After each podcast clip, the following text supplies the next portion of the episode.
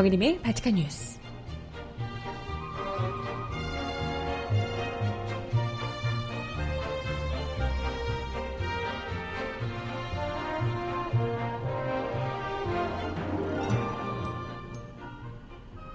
여러분 안녕하세요. 바티칸 뉴스 정혜림입니다. 어제 다들 많이 놀라셨죠? 어제 저녁 경주에서 두 차례에 이어 발생한 역대 최대 규모 강진에 전국이 충격과 공포에 빠졌습니다.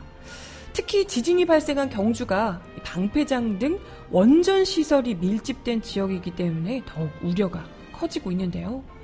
한편 이런 상황에서도 정부는 두세 시간이나 지나서야 최초로 말뿐인 지시를 내리고 또 폭염 때는 시도 때도 없이 쏴대던 국민안전처의 재난 문자는 온데간데 없고 여전히 이 나라는 재난 컨트롤 타워가 부재하다라는 것만 똑똑히 보여줬습니다. 음악 듣고 와서 오늘 이야기 함께 나눠볼게요. 첫 곡 벤의 노래 안갯길 듣고 오겠습니다. 신청곡 있으신 분 주세요.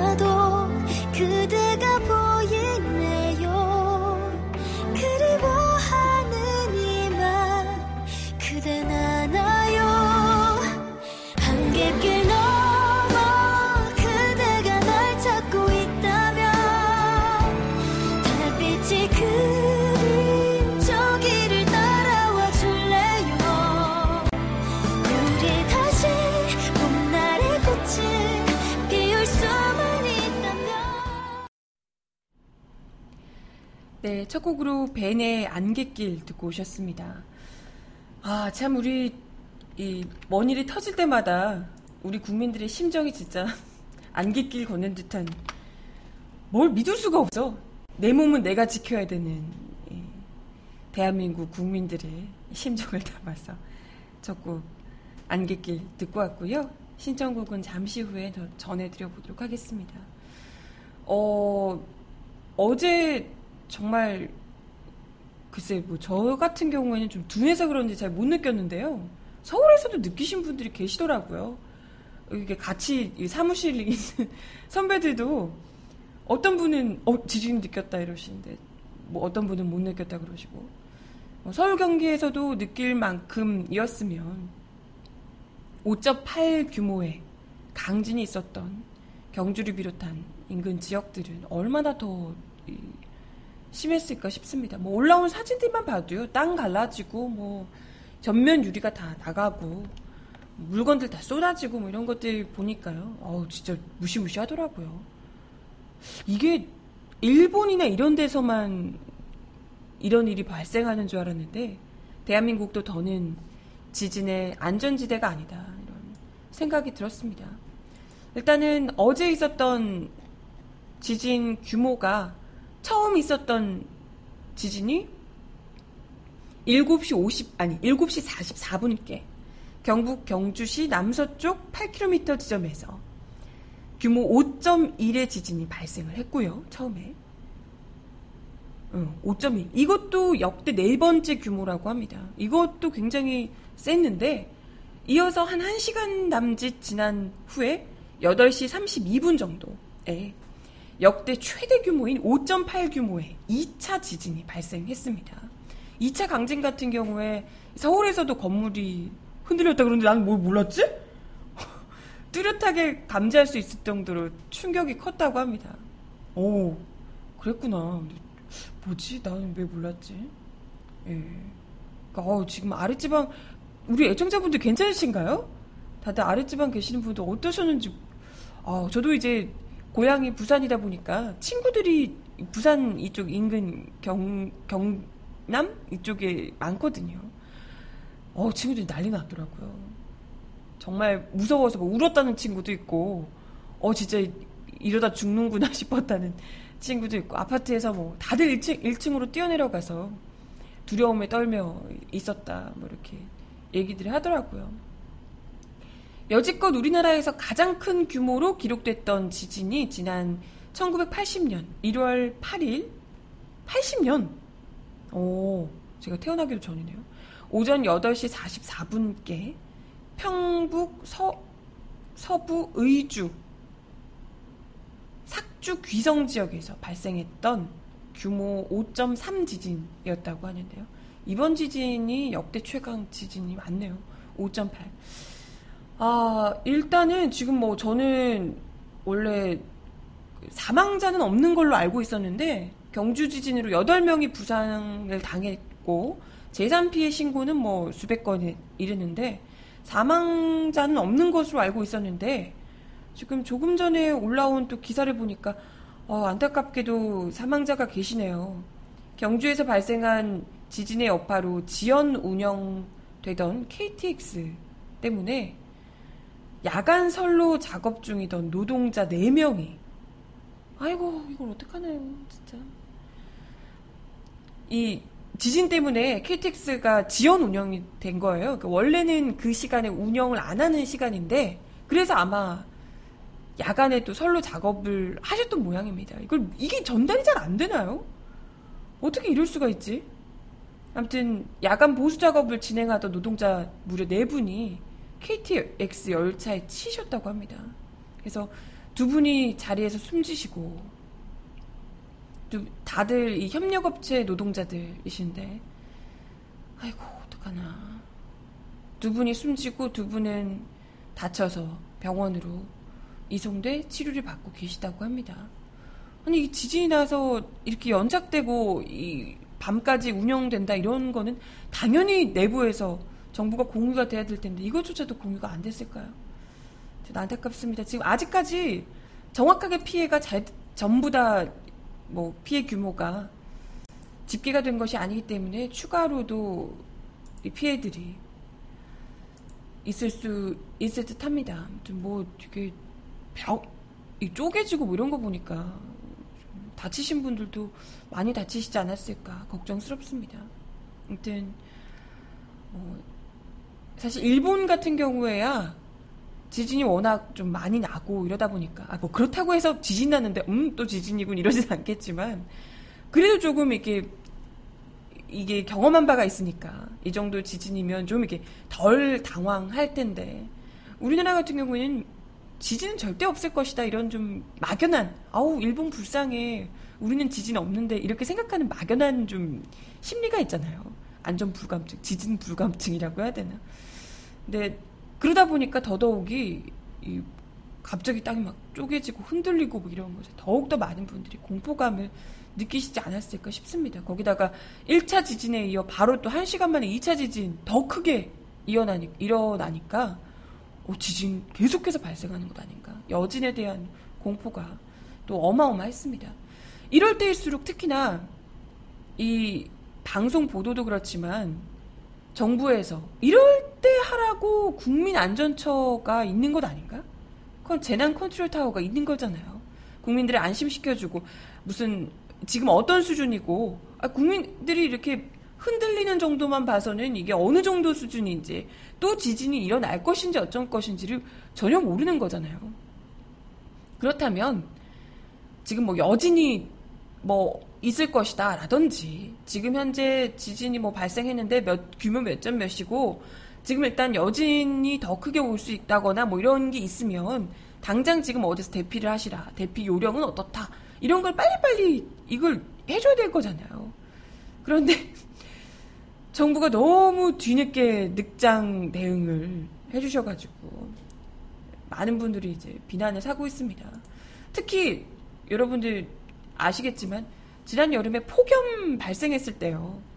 이미 더워가지고 힘들어 죽겠는데 폭염 폭염 때마다 폭염이라고 그렇게 난리 문자 폭탄을 보냈던 국민 안전처 기억하실 거예요. 더워서 짜증 나는데 누가 더운지 모르냐? 더운데 계속 덥다고 이게 문자 폭탄 보내던 정부인데 오히려 진짜 위급한 이런 재난 상황인 거잖아요, 이게. 물론, 뭐, 엄청난 피해가 발생을 했다거나, 이런 것까지 아닐 수 있어도, 국민들이 충분히 심각한 공포를 느낄 수 있을 법한 상황이었고, 이게 지금 어떤 상황이지? 좀 당혹스러운, 그런, 그 어느 때보다도 정보를 제공해주길 바라는 상황이었는데, 오히려 이때는 긴급 재난 문자를 국민안전처에서 발송하지 않았습니다. 저도 저도 저못 받았는데? 그죠? 다들 재난 문자가 오지 않는다. 뭐냐 대체 폭염보다 더 별것 아니란 얘긴가? 폭염이 더 무섭다는 얘긴가? 국민안전처도 겁나서 도망간 건가? 네, 아무튼 뿐만 아니라 국민안전처 홈페이지에는 접속하려고 해도 지진 발생 후 3시간여가 지난 시점까지도 계속해서 먹통이었다고 하네요. 참 정말 일관성도 없고 이건 뭐, 예. 뭐 폭염 폭염은 그렇게 날리고 근데 지난 7월 5일에도 울산 앞바다에서 규모 5.0의 지진이 발생해서 주민들이 긴급 대피했다고 하는데요. 그때도 긴급 재난 문자가 오지 않았다고 합니다. 뭐야 대체 무슨 기준으로 문자를 보내고 안 보내고는 무슨 기준으로 정하는 거예요? 본인이 어 짜증나 어 뭐 걱정스러운데 이럴 때 보내는 건가? 네, 뭐 알 수가 없어요. 근데 국민안전처뿐만이 아니고요. 박근혜 대통령이며 황교안 국무총리 등 국가 수뇌부 역시도 지진이 발생한 이후에 3시간 만에 지진과 관련한 첫 지시를 내렸습니다.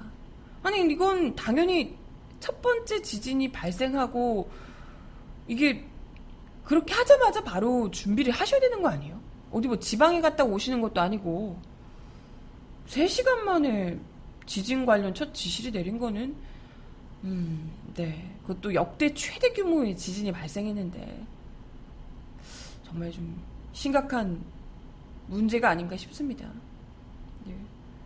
그것도 국가적 비상사태가 발생했는데도 대통령과 총리가 보이지 않는다는 비난율이 막 쏟아지니까 뒤늦게야 늑장 지시를 한 것 아니냐 이런 지적들이 나오고 있네요. 박 대통령은 이날 밤 9시 반 정도 돼서야 국민안전처 등 관련 부처와 수석실을 통해 긴급보 아니 있어 봐봐 잠깐만 지금 어 9시 반에 보고를 받으셨대요. 근데 제가 아까 이야기 드렸지만 첫 번째 지진이 7시 44분이었고요. 아 그래 이거 5.1 규모라서 안 놀랐다 쳐.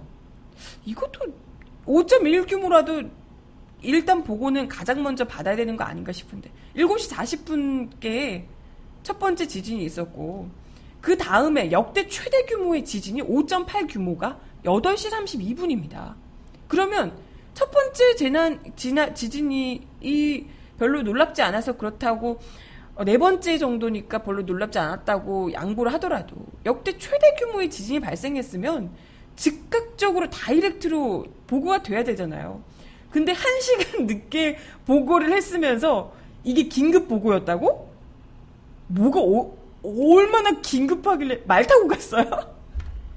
봉화로 봉화로 알려주나 소식을 말로 알려주는 거 아니에요? 말 달려가지고 알려주는 거 아니에요? 이 사람들 뭐 전화나 이런 거 안 되나 봐요. 긴급 보고를 9시 반께 들었다고 합니다. 긴급 보고를 박 대통령이 미치겠다 진짜. 네, 첫 번째 지진이 발생하신 한지 2시간 만에 그것도 두 번째 지진이 발생하신 한지는 1시간 만에 긴급 보고를 받은 뒤에 지시를 했는데요. 어, 지시는 지시 내용은 국민 불안 해소와 피해 규모 파악 등 대책에 만전을 기하라. 원자력 발전소 등 주요 시설의 안전 확인에 만반의 대책을 강구하라. 네, 뭐 있으나 마나 한 얘기를 당연히 그렇게 하겠죠. 얘기를 했고요. 어, 황교안 국무총리는 이분이 원래 총리가 이런 재난 상황일 때 컨트롤 타워 역할을 하는 또 사람 중에 한 분이잖아요. 국가 국민 안전처나 그죠 이런 발생했을 때 총리가 역할이 굉장히 큰데 총리는 대통령보다도 더 늦은 시간에 긴급 보고를 받았습니다. 오, 진짜 어찌나 다들 신속하신지. 무려 10시가 지나서 전국 피해 상황을 신속히 파악하고 인적 물질, 물적 피해를 입은 분들에 대해 지방자치단체와 협조해 전 행정력을 동원해서 피해자 구조 지원과 복구 등 조치에 만전을 기하라 라고 지시했습니다. 잘도 응? 피해자 복구 잘도 하겠네. 피해자 피해자 구조 잘도 하겠어. 애들이 영해서 빠져 죽어도 넉넉고 보는 사- 양반들이 잘도 하겠네. 아주. 그것도 두세 시간 다들 지나가지고 잘도 하겠어요. 아주. 정말 이 지진이 5.8 정도가 아니라 뭐6.8 이렇게 됐으면 정말 위험한 지진이었으면 다 죽고 나서 또 세월호 때나 마찬가지로 다 죽고 나서 아유 다들 안녕하신가 했을 거예요. 진짜로 정말 정말 어쩜 어쩜 이렇게까지 사람들이 국민들이 안전불감증인 게 아니고 국민들은 정말 민감하고요. 우리 정부가 어떤 온갖 이 재난 상황에도 불구하고 정말 안전불감증의 그 거의 최고조 수준이 아닌가 이런 생각이 들어요. 네. 그런 상황에서도 황 총리는 긴급 관계 장관 회의를 소집하거나 국민안전처를 방문하지도 않았다고 합니다. 참 대단해요. 예, 대단해요. 국민의 생명이 직결된 문제고 그것도 이제 뭐 땅이 갈라지고 굉장히 여진이 크게 국내 최대 규모의 지진이었으면 당연히 그에 대해서 사망자가 그 당시에 뭐 파악이 안- 안 되면 더 문제 아닌가요? 그때 당시 당장에 긴급 투입돼서 정보를 빨리빨리 받고 대책을 세우고 혹여라도 여진이 또 발생할 수 있기 때문에 대책을 세워야 할 텐데 전혀 조금도 아주 꿀잠 주무셨나 봐요. 전혀 신경도 쓰지 않고 이러니 우리 국민들이 어찌 정부를 믿겠습니까? 지금 기상청에서는 앞으로 뭐 5.8 정도가 아니고요. 규모 6.0, 뭐 6점 몇 대, 이 초반대 지진이 언제든지 발생할 수 있다. 이렇게 얘기를 하고 있다고 합니다. 경주의 여진이 언제까지 갈지도 속단하기 어렵다라고 하고요. 뭐 6.5 이상은 가능성이 희박한데 6.2 이 초반에 지진은 계속해서 발생할 가능성이 있다라고 이야기를 하고 있다 그래요. 근데 뭐 기상청에서는 이렇게 얘기를 하고 있는데요. 환경연합에서는 이보다 더 큰 지진도 얼마든지 발생할 가능성이 있다라고 이야기를 하고 있습니다. 그래서 특히나 중요한 것이 단지 큰 지진이 발생하면 뭐 일어나는 일들 여러 가지 것들이 있지만요. 당장에 지금 우리나라 건물들이 뭐 내진 설계도 안 돼 있고 해서 일본에서 나온 이런 지진 시 발, 지진 발생 시 대응 요령 이런 거 따라 따라하면 안 된다고 하더라고요. 우리나라는 이 또 워낙 부실 시공이 많아서 진짜 무섭다. 우리 뭔일 나면 다 그냥 정부도 안 지켜줘. 건물도 진짜 다 부실 시공이고 진짜 어떻게 해야 되나. 그냥 운명에 맡기는 건가요? 아무튼 그래서 굉장히 좀 위험할 수 있는데요. 건물들도 다 위험한데 그보다 더 위험한 것이 지금 특히나 지진이 계속해서 발생하고 있는 이 경남, 경북 이 일대가 원전들이 너무나도 많다는 거죠. 지금 노후 원전, 뭐 신규 원전 등등해서 굉장히 많이 일대가 쫙 깔려 있는 상황이고요. 그렇다 보니까 지금 이 경주 같은 경우에도요. 월성 원전으로부터 27km 정도 떨어져 있는 지역이라고 합니다. 그래서 아직까지는 이 원전의 직접적인 피해는 없는 것으로 알려지고 있지만 조금만 더 큰 지진이 발생할 때는 굉장히 위험할 수 있다라는 거고요. 실제로 한국 원자 한국 수력 원자력은 한수원은 성명이 나온 직후 경주의 월성 원전 1호기부터 4호기까지 가동을 수동 정지 시켰습니다. 일단은 지금 뭐 매뉴얼에 따른 것이라고 하는데 이 충격 가해진 지금 지진으로 가해진 충격이 좀 위험한 수준이 아닌가 이런 얘기도 나오고 있고요. 당장에 지금 문제가 발생하지 않았다고 해서 문제가 되는 것이 아니고요. 언제든지 지진이 뭐 우리 지금 갈게 이렇게 오는 거 아니잖아요. 갑자기 닥쳐서 오는데 정부에서는 두세 시간 지나가지고 긴급하게 보고를 두세 시간 지나서 받아가서 뒷북 대응을 하고 이러는 상황에서 좀 완전 터지고 나서 완전히 뭐 피해가 가고 나서 뒷수습은 절대 안 됩니다. 우리 일본은 사례를 봤잖아요. 특히나 일본보다도 더 우리가 재난 대응 능력이 부재한 상황에서 이대로라면 어 자칫하면 진짜 이 한반도가 지금 북핵이 지금 주- 지금 어제까지 북핵 얘기했는데 네 북핵 뭐 어쩌고 하- 얘기했는데 북한이 뭘 어쩌고 저쩌고 할 것도 없이 우리나라 안에서 지진 때문에 당장의 원자력 어마어마한 대재앙이 발생할 수도 있다는 겁니다. 그렇기 때문에 아, 지금 뭐 더 이상은 안전하다 이런 얘기를 할 게 못 되고요. 당장에 가동 중인 원전들을 전부 중단하고 전면적인 점검에 들어가야 한다. 이런 지적들이 전문가들로부터 나오고 있습니다.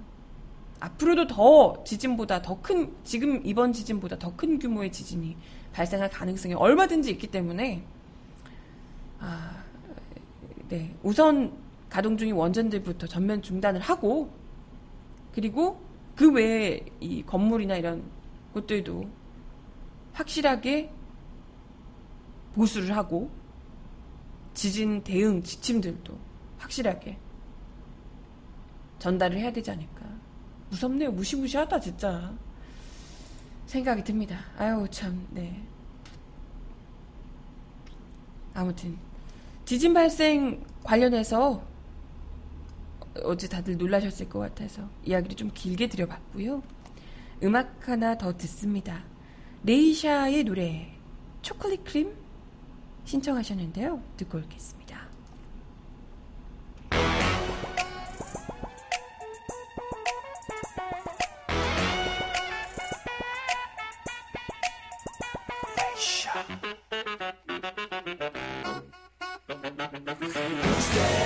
I got your back 머리부터 발끝까지 확 가게 Rewind it back Spank that 계속 쉬지 말고 shake that ass I got your back 머리부터 발끝까지 핫하게 Ladies Rewind it back 날 따라 clap everybody it's okay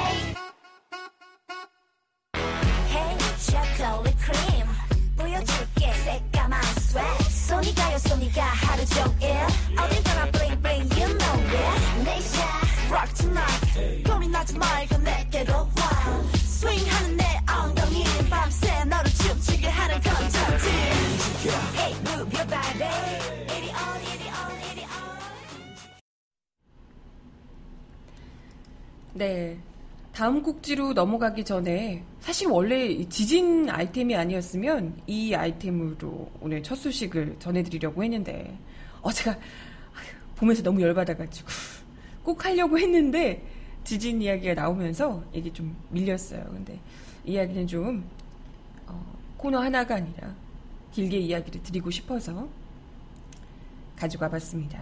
이야기 드리고 코너로 넘어가 보도록 할게요. 어제 백남기 농민 청문회가 있었습니다. 어, 예고해 드렸지만 좀 아쉽게도 딱 하루 청문회였거든요. 근데 와 진짜 어떻게 사람이 이럴 수가 있나 싶을 정도로 어떻게 이럴 수 있어요? 이제 상식적으로 나는 이해가 안 가는데 어떻게 이렇게 사람이 뻔뻔하고 그것도 사람이 지금 사경을 헤매고 있는데 이런 상황에서 어떻게 이런 태도가 나올 수가 있는지 뭐 충격적일 정도였습니다. 다름 아닌 백남기 농민 청문회에 출석한 강신명 전 경찰청장의 이야기입니다. 참 경찰 책임자라는 사람들이 나와서 정말 뻔뻔한 사과는커녕 적반하장의 모습을 보여주면서 많은 분들이 분노케 했는데요. 오히려 진압의 정당성만을 더 목소리 높여 주장하며 하, 많은 분들의 가슴 속에 분노를 자아냈습니다. 어제 열렸던 국회 안전행정위원회 백남기 청문회에 증인으로 출석한 강신명 전 경찰청장은 야당 의원들의 책임 추궁에도 사과나 반성은 전혀 하지 않았고요. 여전히 뻔뻔한 태도로 일관했습니다. 강 청장이 했던 어제 아주 유명한 어록이 있어요. 집회 과정에서 집회 시위에서 경찰이 진압을 할 때 누군가가 사망하거나 사망하거나 다쳤다고 해서 무조건 사과하는 건 아니다. 라며 법률, 법률적 책임 원인을 명확히 해야 하는데 결과만 가지고 사과할 수는 없다. 라고 주장을 했습니다. 아니, 이게 어떻게 말이 될 수가 있지? 이게 지금 살인자를 어떻게 진압하는 게 아니잖아요. 집회 시위입니다. 이 과정에서 만에 하나 그 과정에서 뭐 집회 시위가 좀 격화될 수 있어요. 그래서 경찰이 부득이하게 진압을 해야 되는 상황이었다 쳐요. 그런 상황이라 하더라도 그 상황에서 사망을 하거나 심각하게 부상을 입거나 하면 경찰의 진압이 아니 만약에 100번 양보해서 그게 옳은 진압이었다 하더라도 사망을 하게 되는 건 실수인 거잖아요. 사망을 하게 되는 게 정당한 진압이에요? 그럴 수 있습니까? 이뭐 전쟁이지 국민들을 죽이는 게 어떻게 그건 정, 100번 양보해도 사망하거나 심각한 부상을 입는 것은 정당성이 정당화가 될 수 없는 겁니다. 실수로 아니 실수를 할 수 있는 거죠. 경찰이 실수로 사망에 이르게 한다면 끔찍한 실수겠죠. 그렇다면 설사 그 진압이 100번 양보해서 정당한 진압이었다고 하더라도 그 실수와 관련해서는 사과를 해야죠. 명백히. 하지만 지금 일단은 그 진압 자체도 너무나도 이건 정당성이 없었다라고 이야기를 하고 있는데 그래요. 100번 양보해서 자기들은 그 진압 자체가 정당했다 하더라도 그러면 죽게 만드는 게 아니 사과할 수 없다는 건 그런 거잖아요. 사망에 이르게 한 것도 자기들은 떳떳했다. 우리는 죽이는 게 목적이었다. 이런 얘기입니까? 죽이는 게 목적이었다면 사과를 할 이유가 없겠죠. 자기들은 죽이라고 지침을 받았기 때문에 죽인 거니까 그런 게 아니라면 죽음 직전에 이르기까지 진압을 하는 게 목표였다면 어, 이 와중에 지금 밖에서 앰뷸런스가 지나가고 난린데 네 그런 게 아니었다면 어쨌건 실수라는 거잖아요 그렇다면 사과를 하는 게 당연한 거죠 어떤 그 진압에서 어떤 뭐 정당성 있건 없건 간에 당연히 사과를 하는 겁니다 그런데 법률적 책임 원인을 명확히 해야 되는데 결과만 가지고 사과할 수 없다. 일단 사과부터 하는 게 인간으로서도 당연한 거고. 사람이 지금 저렇게 누워 계시는데 300일 넘게 누워 계시는데 법률적 책임이 없다면 사과를 안 한다. 이게 말이 됩니까? 그럼 저렇게 누워 계시는 게 경찰의 목표였다는 거예요? 목적한 바였다는 얘기입니까? 하, 진짜 정말 인간으로서 어떻게 이럴 수가 있나. 아버지도 안 계시나? 가족이 없나요? 강년 청장은 거듭된 사과 요구에 백남기 농민과 가족분들 어려움을 계시, 겪고 계신 데 대해서 인간적으로 심심한 사죄 말씀을 드리겠다. 경찰 총수가 아닌 개인 자격으로 안타까움을 표현했을 뿐입니다. 그래서 백남기 농민의 아내 되시는 박경숙 씨가 얼굴 보고 사과하시라고 외쳤지만 그럼에도 불구하고 강 전 총장은 끝내 바라보지 않았다고 합니다. 뭐 조금도 진심이 섞여 있지 않은데 어떻게 눈을 보고 사과를 하겠습니까? 뭐 뿐만이 아니라 위로 방문 역시도 거부를 했고요. 첨예한 견해 대립이 있는 상황에서 무슨 견해 대립이 있어. 어, 나 진짜 열받네? 어떡하지? 아니, 지금 경찰의 물대포로 인해 사경을 헤매는 사람이 있어요. 그 사람에 대해서 찾아가서 얼른 쾌차하시라.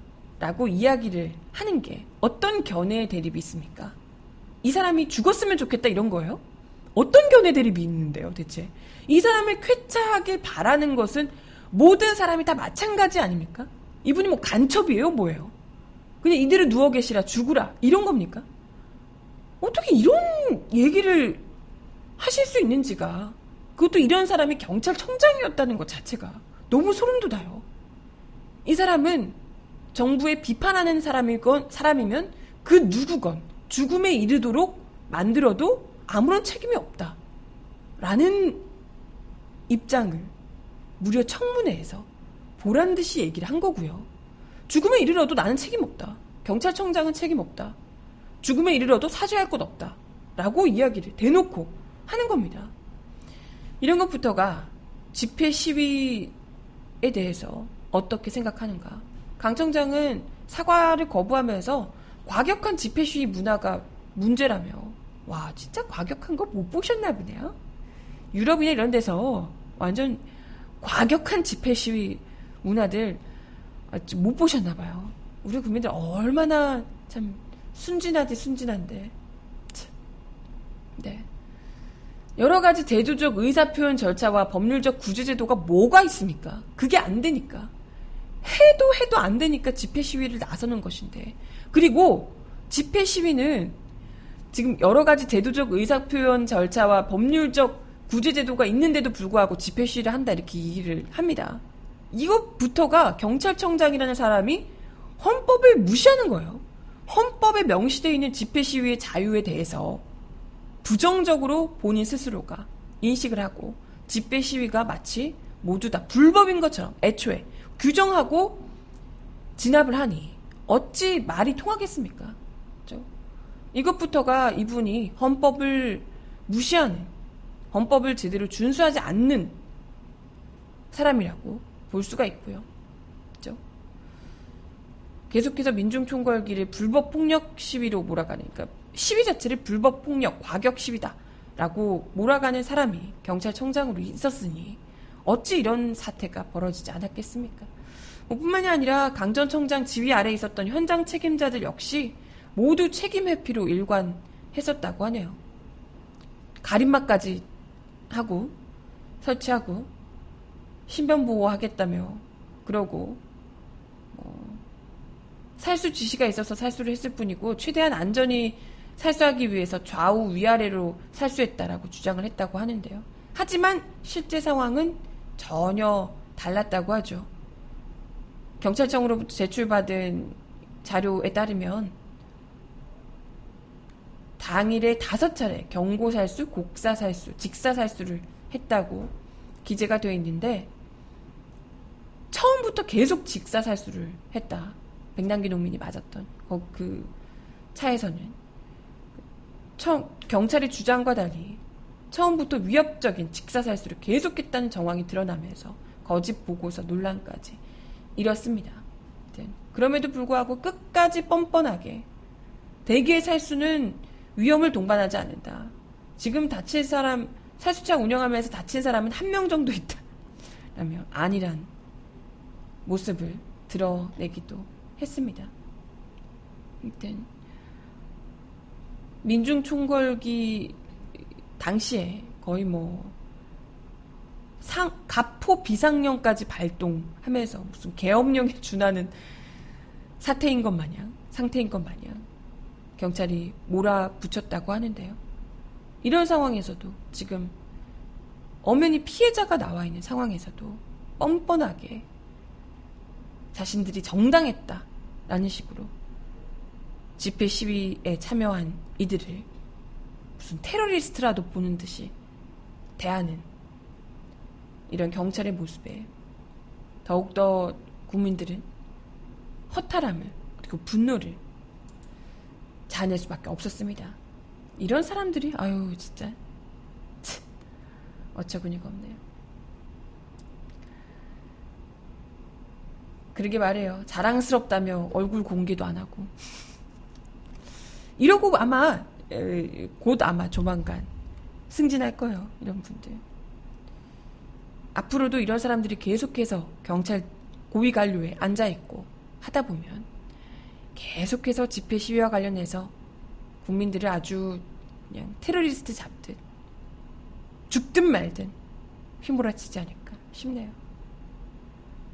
아, 그러게요. 이럴 거면 대체 청문회를 왜 하는 건지. 시바의 노래입니다. 가수가 시바예요, 가수 이름이. 시바의 왜 불러.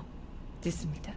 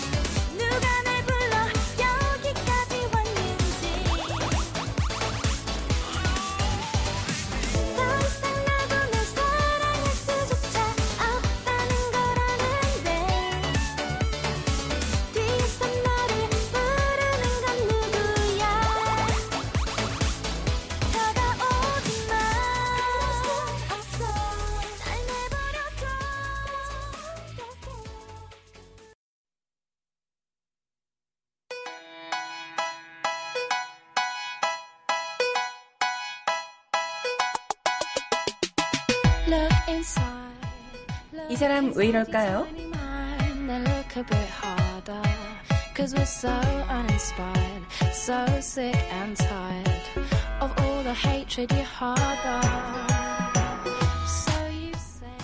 네, 잠시 잊혀진 것 같지만 어제 사실 박근혜 대통령과 여야 3당 대표들이 회동을 가졌습니다. 나름 사드 배치 문제 때문에요.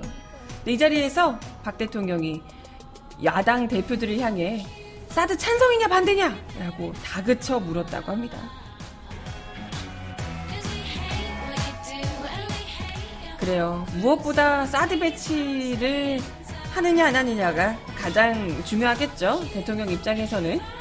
네, 무려 115분간 여야 3당 대표들과 회동을 가진 자리에서 거의 박 대통령의 안보 강의를 방불케 했다는 소식입니다. 박 대통령은 모두 발언에서 북한의 핵미사일은 단순한 협박이나 협상용이 아니라 우리를 겨냥한 현실적이고 급박한 위협이라며 미국이 해구산을 포함해 모든 군사적 능력과 우리 군의 대북 응징 능력을 강화해야 한다라고 이야기를 했습니다. 아니 그러니까 작전권이나 좀 가져오시고 주한미군 사드 배치도 이러한 북한의 위협에 대처하기 위해 자위권적 차원에서 이루어지는 것이다라고 주장했습니다. 아니 자위권적이 아니라 미국 무기잖아요. 우리가 그걸 사드를 아무런 뭐 운용할 능력이 없습니다. 미국이 알아서 그냥 해주길 기다려야 되는 거예요. 근데 무슨 자위권적 차원? 어머, 참, 어머 웃겨. 하여튼 본격 회동에서도 박 대통령은 북한은 어떻게든 핵 보유국이 되겠다는 것으로 지금은 의지의 대결이라며 북핵을 포기시키겠다는 국제사회의 의지와 북한의 핵 개발 의지가 충돌하는 것으로 여기서 우리가 기필코 이겨야 한다라고 역설했다고 합니다. 아니 어떻게 이기겠다는 북한의 핵 개발 의지를 포기시키기 위해서 우리가 어떻게 이기겠다는 건가요? 전쟁을 하자는 거야 뭐야? 너무 무섭네 진짜. 네, 정말 그걸 원하시는 건지 사실은 그럴 이 능력도 없으시면서 우리가 뭐 하고 싶다고 되는 것도 아니잖아요. 미국이 지금 그럴 상황도 아니고요. 대선 앞두고 있는 미국이 그냥 누가 봐도 내부 정치를 위한 것임에 분명한데 괜히 불어 더 불안감만 부추기고 국민들을 두려움에 떨게 만들기 위해서 이걸 국내 정치용으로 이용하기 위해서 본인의 레임덕을 타개하기 위한 방법으로 국민들의 불안감을 조장한다라는 것은 너무나도 고리타분한 고리짝 시절 군사 독재 시절의 냄새가 펄펄 풍기는 구시대적 수법이 아니냐. 지적이 나오고 있습니다. 암만 그래도 야당 대표도 모아놓고 대놓고 그냥 사드 예스냐 노냐 찬성이냐 반대냐. 다 그쳐 묻는 건 진짜 아우 촌스러워 촌스러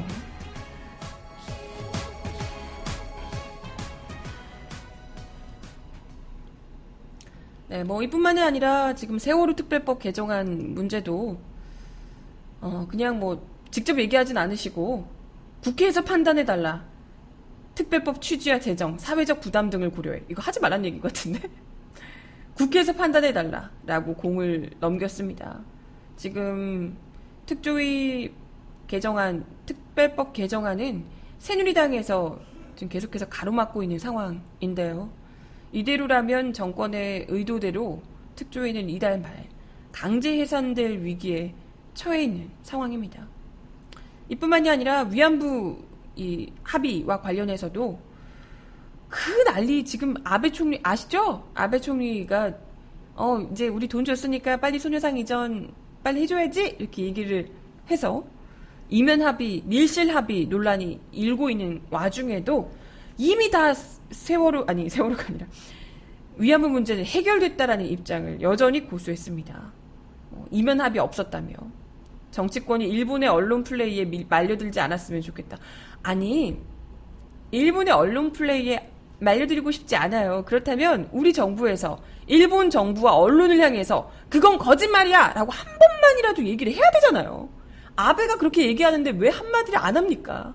그러니까 당연히 지금 우리가 말려들든 박근혜 대통령이 말려들든 지금 다 말려들고 있는 것 아니냐고요. 있잖아요? 하, 네, 진짜 속이 터져. 어우, 속 터져. 어우, 미치겠어. 그러네요. 네. 또, 어, 맞다. 그것도 있었군요. 우병우 민정수석과 관련해서도 수사 결과를 지켜보자. 라고 이야기하고 끝났다고 합니다. 어머, 진짜. 어, 미치겠어. 네. 벌써 마칠 시간이 다 됐는데요. 지금 열받다가 다 끝났네. 네. 윤미래가 부르는 노래, 잠깐만 베이비. 마지막 곡으로 전해드리며 인사드리겠습니다. 어머, 그러고 보니까, 잠깐, 맞나? 우리 내일부터 추석인 거 맞아요? 나 왜 이렇게 느낌이 없지? 내일부터 추석이구나. 우리 애청자 여러분, 추석 연휴 잘 건강히 보내고 오시고요. 저는 우리 추석 연휴 지나고 다음 주 월요일 날 다시 오겠습니다. 헉, 우리 되게 오래 못 보는구나. 수목 금까지 어, 토요일까지 못 보네요. 음, 저 보고 싶다고 울지 마시고 추석 연휴 건강히 잘 가족들과 친지들과 해본가 시간 보내고 오시길 바랍니다. 명절 때 또 너무 많이 드시고 탈나지 마시고요. 안전운전 하시고요. 마지막 노래 윤미래 잠깐만 베이비 들려드리며 인사드리겠습니다.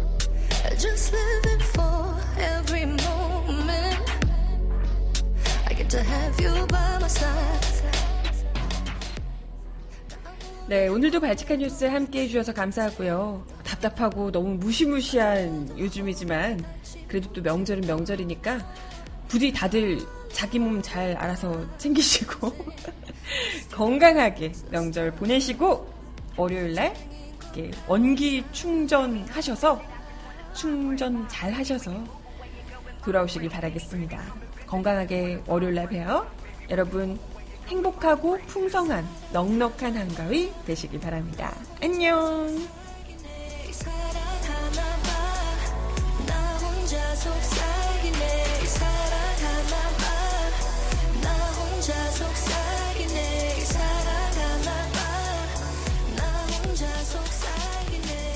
시간쯤에 깨어나 게으른 아침 기지개를 피워봐